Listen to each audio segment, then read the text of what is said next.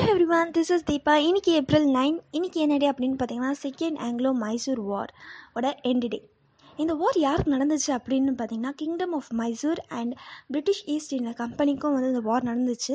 என்ன பீரியட் அப்படின்னு பார்த்தீங்கன்னா செவன்டீன் எயிட்டிலேருந்து செவன்டீன் எயிட்டி ஃபோர் வரைக்கும் இந்த வார் நடந்துச்சு. இந்த வார் நடந்துகிட்ருக்கும்போது இதை யார் ஸ்டார்ட் பண்ணாங்க அப்படின்னு பார்த்தீங்கன்னா ஹைட்ரலி மைசூரோட கிங் இவர் தான் ஸ்டார்ட் பண்ணார். செவன்டீன் எயிட்டி டூவில் வந்து இவர் வந்து அந்த வாரில் வந்து இறந்துடுறாரு.